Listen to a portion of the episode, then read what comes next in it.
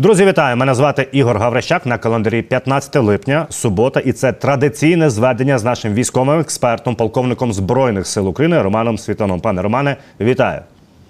Бажаю здоров'я! Сьогодні проговоримо інтерв'ю е, залужного Валерія, де він розніс наших союзників.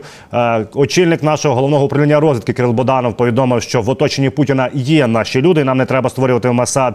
Ну і відповідно по допомозі союзників Болгарія вперше нам надала офіційну допомогу. Офіційно наголошу. І є повідомлення, як росіяни маскують пересування по Кримському мосту. Пане Романе, почнемо з е, інтерв'ю Валерія Залужного в західній пресі, де він жорстко пройшовся по е, наших союзниках, і також повідомив, що і як нам робити з тимчасово окупованим Кримом.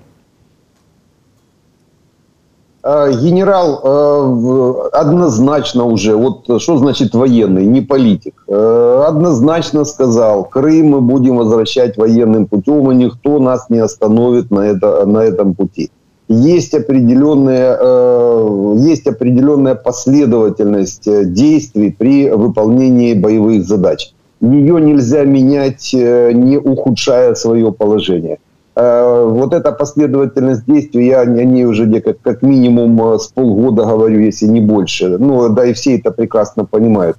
Э, двигаться в сторону Азовского побережья и не заходить в Крым, э, это э, неправильно с военной точки зрения. Задача движения в сторону юга, она должна, выпол... она должна закончиться освобождением Крыма, это очень важно, выдавливанием, уничтожением россиян в Крыму, потому что это тыл, это тыл нашей группировки, которая потом будет воевать на Донбассе. Если мы этого не сделаем вот, э, на первом этапе, э, то э, россияне повторят прошлогодний маневр. Они просто, когда начнем возиться уже с Донбассом, они выйдут из Крыма, найдут механизмы, выбьют эту пробку, какую мы там не настраивали, и зайдут нам в тыл. Потому генерал четко уже дал понять, что основная задача это как раз Крым, и никто, еще раз повторюсь, не остановит, иначе тогда нет смысла сходить с тех рубежей, которые мы сейчас, на которых мы сейчас находимся. Второй вопрос тоже однозначный, э, причем с таким немножко негативом в сторону э, наших партнеров, которые ограничивают, передавая вооружение, ограничивают его применение по территории России. Согласно всех международных конвенций, договоров, Э, военные объекты на любых территориях страны-агрессора являются легитимными военными целями. Даже если, допустим, военный объект будет находиться в Вашингтоне, российский, это тоже легитимная цель для украинских вооруженных сил. Потому генерал еще раз подчеркнул, не даете нам своим оружием бить по территории России, по военным объектам, мы будем их уничтожать своим оружием, что, кстати, в последнее время уже и наблюдается. Ну, до речі, пане Романе, власне, так сказав залужний, що його ніхто не зупинить при деокупації Криму. І по союзникам він сказав, що якщо ви нам не даєте зброю або даєте, але забороняєте нею бити по російській території, ми знайдемо і зробимо свою зброю, якою будемо бити по легітимних цілях е, на Росії. Я правильно розумію, це ми можемо трактувати як офіційну позицію, офіційну заяву, що ми будемо атакувати про те, що ми з вами говорили, і аеродром Балтімор, і е, інші військові цілі на території Росії.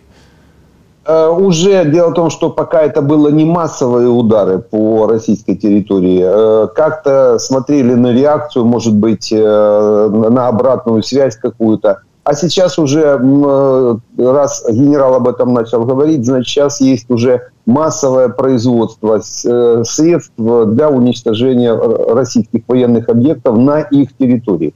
Потому здесь уже однозначно не будем прятаться, то есть не будем скрывать какие-то наши удары, они будут сразу обозначаться. Да, мы, начинаем, мы начали работать, вооруженные силы Украины начали работать э, по э, российской территории, по военным объектам. Я думаю, сейчас это будет такое массовые уже, массовые удары, э, так как нам надо растягивать фронт, нам надо вытягивать россияны на Белгородскую, на Курскую, на Брянскую области. То есть идет подготовка к ударам по военным объектам. Самые э, основные, так сказать, лакомые, лакомые для нас объекты на территории России сейчас это аэродромы. около 40 аэродромов используются россиянами э, на российской территории э, для работы авиации по нашему фронту. Потому вот, кстати, как раз вот на Балтимор, когда шли беспилотники, это как раз выполнение этой задачи. Уничтожение авиационных средств поражения на местах базирования, то есть на аэродромах. А беспилотник, который идет под прямым управлением, его ж можно направить на самолет, причем самолет очень такая хрупкая, с одной, э, с одной стороны, э, техника. Почему хрупкая? Дело в том, что в воздухе э, нужен легкий аппарат, потому он полностью облегчен и, и создан из материалов, которые очень легко пробить. То есть рядом взорвавшийся боеприпас любого уровня повреждает самолет иногда до полного его выхода из строя. Э, потому беспилотник на прямом управлении даже, даже с там, 20 килограммами боеприпасов может вывести из строя как, ну, один самолет точно, а в основном два, потому что рядом стоящие два самолета, между ними взрывается боезапас и повреждает оба самолета. То есть вот э, довольно-таки неплохой подход для уничтожения э, россиян. Вот и то, что мы сейчас начнем использовать. До речі, от пішла така підтримка. Окрім того, що залужний е, задекларував, що ми будемо військовим шляхом вичавлювати росіян з Криму, що ми будемо бити по військових об'єктах і логістиці на території Російської Федерації. Пішла підтримка від е, потужних людей з інших країн. Е, Борис Джонсон, колишній прем'єр-міністр Британії, дуже різко висловився про саміт. НАТО Вільнюсі і сказав наступне за його словами: саме нерішучість заходу е, спонукала Путіна вторгнутися в Україну. І він що він сказав? Я процитую, пане Роман. Жодна країна не зробила і не доклала більше зусиль ніж Україна, щоб продемонструвати свою готовність до членства в НАТО. Ніякі збройні сили не є більш грізними і більш ефективними у використанні використанні зброї НАТО. Жодна країна більше не потребує членства в НАТО. Отак сказав Борис Джонсон щодо вільнюського саміту. Пане Роман. Е, чи вільнюський саміт є чергова демонстрація слабкості заходу і обережності там, де її вже не потрібно? Нет, наверное, чуть другое. Запад не чувствует себя слабым. Ну, имея около двух тысяч ядерных боеприпасов, имея такое достаточное количество авиации, морских средств поражения, подводной техники, ну, они не чувствуют уж точно себя слабыми. Э, нам не дали, э, не открыли дверь в НАТО по одной простой причине. Э, и это, кстати, как раз и Джонсон тоже подчеркнул. То есть и Джонсон, и об этом говорит и Ходжес, и еще несколько спикеров, тех, которые реально понимают то, что происходит. В основном это немецкие круги, это немецкие бизнес-круги, у которых мощная связь с Россией. Они имеют там хороший себе профит э, со всех этих сделок, они э, пытаются как-то раз, использовать разменно, как разменную монету вступления Украины в НАТО. То есть они будут дальше пытаться не вступление Украины в НАТО как-то продавать за что-то, за свои какие-то свои экономические интересы или, может быть, Э, за, за счет замораживания конфликта. Ну, то есть э, не вступление в НАТО и заморозка конфликта. Только нам это не интересно.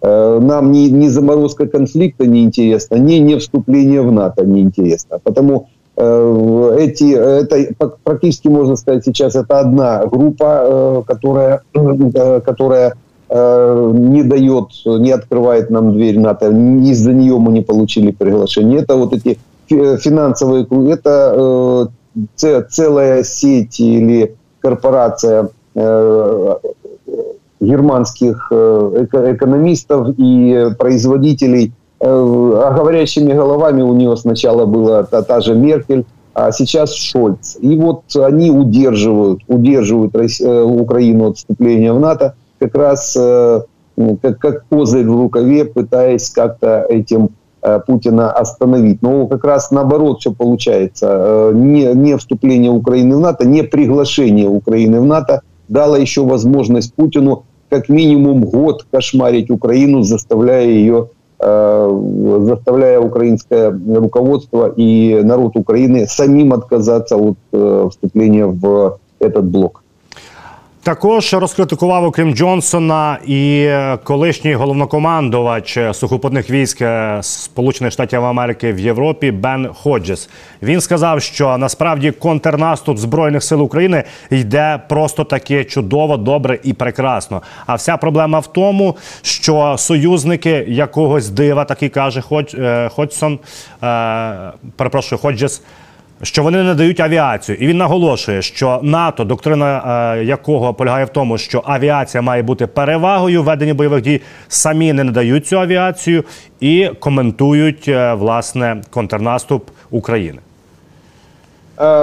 Просто когда военные не всегда, так сказать, на гражданский язык переводят некоторые вещи, иногда военным сленгом а если э, перевести на гражданский, то вот э, правильно, правильнее было бы сказать э, так, что наступление идет отлично, без авиации.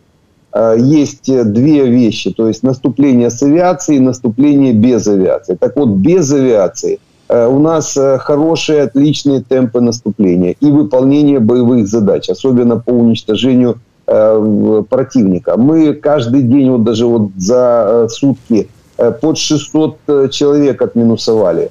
5, 5 танков, там 14-15 ББ, ББМ, где-то примерно столько же стволов артиллерии. То есть у нас хорошие темпы уничтожения российской армии и продвижение без авиации, еще раз повторюсь, отличное, потому что мы практически пользуемся и э, используем методы столетней давности, так там 2 километра в свое время проходили за год, а мы 2 километра проходим за неделю. То есть такими, такими же самыми э, методами, как в, в окопных войнах. Но это методы уже нами за 10 лет опробированы, отточены. То есть атаки бронегруппами, малыми бронегруппами – Э, при поддержке тяжелой техники с тыла этих бронегрупп, вот они дают хорошие, отличные результаты. Бен Ходжес просто чуть-чуть не добавил э, того, чтобы чисто для понимания. А вот для, э, при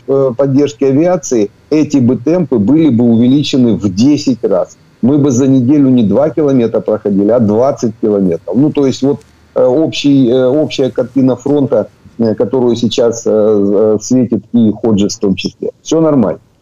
Пане Романе, далі інтерв'ю також дав е, Reuters, е, керівник головного управління розвідки Кирил Боданов. І його серед іншого запитали про те, чи планують в Україні щось створювати на зразок ізраїльського Масаду. Нагадаю нашим глядачам, це є таємна служба е, в Ізраїлі, яка роками, десятиліттями шукає ворогів по всій планеті і їх ліквідовує. На що Боданов сказав, що нам не треба створювати Мосад. У нас вже давним-давно є своя структура, яка діє, і ми навіть маємо своїх людей в оточенні Путіна.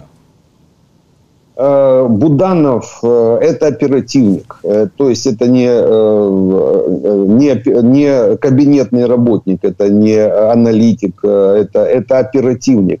Это человек, который своими руками на тот свет отправил не один десяток, а то и сотню э, врагов. И вот э, а молодой перспективный э, разведчик, именно оперативника, еще раз повторюсь, это очень важно. Разведка разная бывает. То есть это человек, который занимался уничтожением, э, лично уничтожением э, россиян. Причем на их территории, не на линии фронта. Это э, разведка, это Главное управление разведки Министерства обороны. Они работают на, на в глубоком тылу врага. Кстати, вот это в свое время, по-моему, в 15 или 16 году был рейд в Крым с уничтожением россиян. Так вот, Бунадов как, как раз и руководил, непосредственно участвовал в этом, в этом рейде в Крыму. Э, потому когда он говорит, что будет пить или пил э, в мае э, кофе в Ялте, так это может соответствовать действительности. Не все, не все так просто. И когда это такого рода руководитель, который уже руководит всем целым, целой системой главного управления разведки, когда он говорит, что уже такая, как Масад, структура создана, так он конкретно говорит, так как он сам ее и создавал, скорее всего. Э, потому э, здесь такие положительные, конечно, моменты, но и те действия, которые выполняет эта служба, на территории врага, они же уже заметны, их же не скроешь. Потому можно только поблагодарить руководителей, которые занимаются постройкой, управлением и снабжением, постановкой задачи в этой службе. Этой службе еще работать и работать. И после нашей победы, после уничтожения россиян в Украине останется некоторая часть россиян, которая уйдет, спасется, так сказать, из Украины, убежит. Но это террористы, которые опять могут вернуться. И там есть еще люди, которые готовили, которые не заходили на территорию Украины, но они готовили это вторжение, они были инициаторами Э, убийства украинцев, это тоже террористы в чистом виде. Их же смысла нет судить, их надо сразу уничтожать. И вот, э, вот структура, э, только не надо говорить Масад. У нас ГУР. Для чего нам Масад? Масад там занимается своими делами, в основном финансовыми. А ГУР, вот главное управление разведки, которое будет уничтожать лет, наверное, 10 оперативникам придется заниматься уничтожением террористов, которые были на территории Украины и готовили э, эти действия э, и убивали наших людей. Э, понятно, что это уже все есть, и в принципе можно только ждать результатов и видеть, и понимать, когда кого-то где-то отминусовывают на территории Украины и на территории России – это э, как раз работа этих э, людей, которые выполняют боевую задачу. Единственное, что им нужно дать правовую э, правовую базу. То есть надо, э, надо хотя бы Верховной Радой или как-то это юристы должны четко рассказать, э, они специалисты. Надо обозначить Министерство обороны России как террористическую организацию для того, чтобы ребята, которые работают по уничтожению этих э, российских террористов, они были, э, работали в правовом поле хотя бы нашего государства. А для того, чтобы э, можно было, во-первых, их к этому психологически готовить, то есть понимая, что они выполняют задачу обороны государства, а, а не задачу мести или еще чего-нибудь, а, и в конце концов прикрывать психологически, ну и юридически Э, их действия, чтобы они нигде не попали в разряд террористов сами. А вот эту, вот эту правовую базу уже нужно начинать. Э, э, Ее уже надо готовить, причем по горячим следам, вот прямо сейчас. Чем быстрее, тем лучше. Пане Романе, йдемо трішки по фронту. Генерал Сирський продемонстрував себе в телеграм-каналі кадри з Бахмутського напрямку.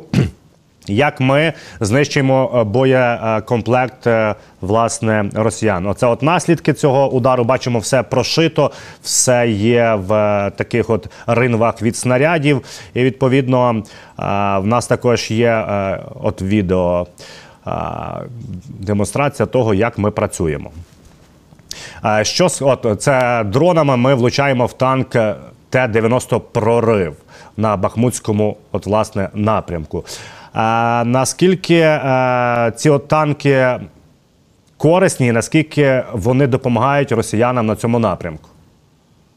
ну, любой танк, любой, какой бы он ни был, даже Т-34, это довольно-таки грозная машина, это пушка, э, которую очень сложно уничтожить. Э, только прямое попадание или подрыв э, на мине. А да, к нему еще подойти надо, он же сам по себе это крепость. Причем любой танк включает тот же и прорыв. Прорыв, конечно, Э, он напичкан определенными системами безопасности, э, но практически, не э, уязвим, практически уязвим от ударов дронами. Дрон можно направить в открытый люк, дрон можно направить в выхода двигателей, то есть есть куда как танк достать, если есть возможность управлять дронами. Потому этот танк также уничтожается с помощью дронов в том числе. Э, вот одно из уничтожений как раз э, заснято на видео показал э, Сырский. В таких танков у россиян немного. Они могут их выпускать, ну, не больше, ну, не только, не именно этих, а общее количество танков, которые выпускают россияне. Примерно две сотни по году новых танков. Потому любое уничтожение ну, ну, любого нового танка, вот как сейчас Сырский показал, это такой минус в производстве россиян. Но э, помимо такого рода уничтожения, очень много танков уничтожается системами артиллерийского огня и птурами. Э, даже э, работают некоторые, по некоторым позициям и наши вертолетчики на Ми-20, на Ми-24 в основном. Есть у нас ракеты противотанковые, которые также э, отминусовывают э, достаточное количество такого рода бронетехники. В сутки, в сутки где-то около э, полроты, это минимум в районе пяти танков в сутки, иногда доходит э, количество до 10, до роты танков в сутки мы уничтожаем. Пане Романе, якщо говорити про Бахмутський напрямок, е, у нас є суттєві зміни. Ось дивимося е, канал Сіверський Донець Донбас біля Кордюмівки і- Озарянівки. Це південь від Бахмуту. Бачимо, що ми е, суттєво відкинули ворога. Ось цьому язик такий від цього каналу. Наскільки це є серйозне просування? Наскільки тактично це є сильно, що ми відкидаємо від каналу позиції ворога? Э, Сам по себе канал э, и рядом идет шоссейка, то есть там э, д- д- дв- две ленты идет, э, шоссейка и канал. Шоссейка построена специально для обслуживания канала, по ней никто никогда не ездил, это чисто для передвижения групп. Но местность, где выбран, где идет канал и шоссейка, она сама по себе очень хороший укрепрайон.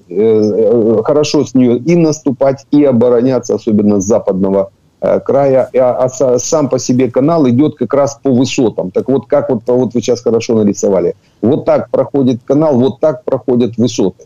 Э, Потому мы просто, э, двигаясь, ну, в информационном поле говорят о том, что мы там идем вдоль, вдоль канала, мы идем по высотам.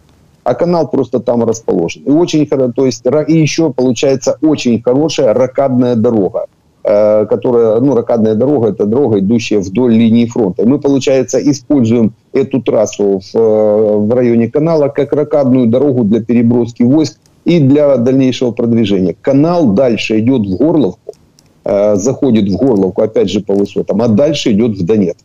И вот э, общее движение э, вдоль канала, оно э, общим направлением на э, центр э, Донбасса, То, вернее, в- на центр э, канал заходит Верхнекальмовское водохранилище э, Донецка. Если так вот двигаться вдоль канала, то мы э, выйдем между Донецком, Макеевкой и Ясиноватой. Вот общ- и также идут и высоты. То есть это общее направление, э, может быть даже общее направление нашего наступления в район Донецка. Пане Романе, за останні 24 години знову ж таки повідомлення, що окупанти намагаються підкинути резерви і рухатися е, з боку Мар'янки. Чому їм так важливо рухатись власне на Мар'янку? Э, ну, Марьинка и Авдеевка находятся, э, это граница города Донецка, просто граница. Э, И причем и с, од- и с одной, и с другой стороны, то есть с Маринки э, выходит, ну, через Маринку идет объездная дорога, которая э, а- полуокружая Донецк, отделяет Донецк от Макеевки и Ясиноватой, и в конце концов заходит, э, подходит к Авдеевке, к Ясиноватскому блокпосту, практически к Авдеевке, через Спартак. И э, эти два, э, Маринка и Авдеевка, эти два э, плацдарма, если начать двигаться, откусыв- э, мы откусим Донецк. Ну, возьмем в клещи и можем, можем его окружить, причем напрямую окружить, потому что вдоль дороги, вдоль объездной дороги там хорошая, там несколько бригад может, могут проходить. Потому для россиян важно отодвинуть эти плацдармы, их уничтожить э, для того, чтобы обеспечить безопасность э, городу Донецку. Вот потому они и возятся и с одним, и с другим направлением. А далі рухаємося. В нас є повідомлення, пане Романе, з Херсонського напрямку. Ми бу- бу- буквально вчора з вами говорили, що біля Херсону Антонівський міст е, і е, населений пункт Олешки є дуже стратегічно важливим е, містом. І от є повідомлення від представника Нацгвардії Уршаловича. Він каже, що Збройні сили України ведуть підготовку до наступу на Херсонському напрямку. Причому він зауважує, що ведуть підготовку на всю глибину. Я правильно розумію, це аж до е, Скадовська і до всього узбережжя Чорного моря. Общее направление на Армянск. Общее направление на Армянск. Дело в том, что если э, в районе Олешек э, про- провести э, форсирование Днепра, прямая дорога на Армянск, причем дорога сама по себе, она обозначает определенную плоскость, по которой неплохо двигаться техники. И вот это движение, которое, в принципе, которое все прекрасно видят, из-за возможности такого рода действий, форсирования Днепра, россияне в начале июня взорвали э, Каховскую гидроэлектростанцию, сбросив воду, перекрыв эту возможность. Пока еще, пока еще грунт вот по этому направлению – он пока еще не готов принять тяжелую технику. Э, будем возиться. Скорее всего, надо еще время для того, чтобы э, подсохло и можно было использовать. И вот движение, правильно вы показали, э, движение, только начало движения из Олешек в сторону армянска наших войск вынудит россиян тут же из этого многоугольника уходить, потому что они будут оказываться в оперативном окружении, а потом и в полном окружении, деться там некуда. Потому э, мы так, наверное, и увидим, э, но это будет правильное действие россиян с военной точки зрения. Как только мы начнем форсирование Днепра, они тут же начнут уходить э, с этого многоугольника. А дальше как-то пытаться остановить наши войска, движущиеся в Крым, на Армянск. Ну а так как мы уже послушали, что думает об освобождении Крыма наш генерал, mm-hmm. который управляет процессами освобождения, то надо не сомневаться, что никто в Армянске задерживаться не будет. Зайдем сходу і войдем в Северний Крим. Пане Романе, ми на початку розмови згадували про наших союзників. Болгарія офіційно повідомила, що надає нам військову допомогу. Серед е, переліку того, що передають, це є 100 е, БТРів.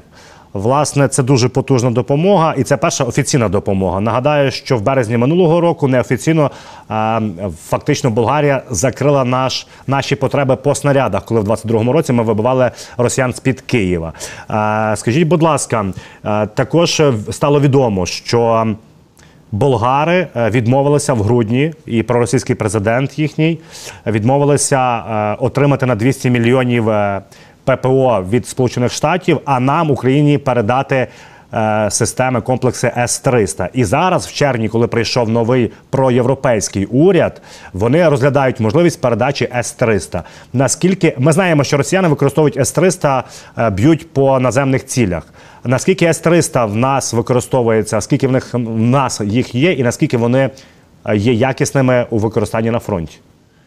Ну, количество мы в эфир говорить не будем, естественно. У нас есть достаточное количество таких э, систем, их было в Украине. Э, они все остались, ни одна не уничтожена э, из С-300. Э, были повреждены некоторые пусковые установки, но это в конце концов тубусы для отстрела ракет, а не, управление, не, не, самоуправление. Вот вы сейчас на фотографии как раз показывали, это вот э, установка, это чисто для отстрела самой да, да, да, вот это вот она, она отстреливает аллокаторы системы управления на других машинах, на, друг, на другой локации.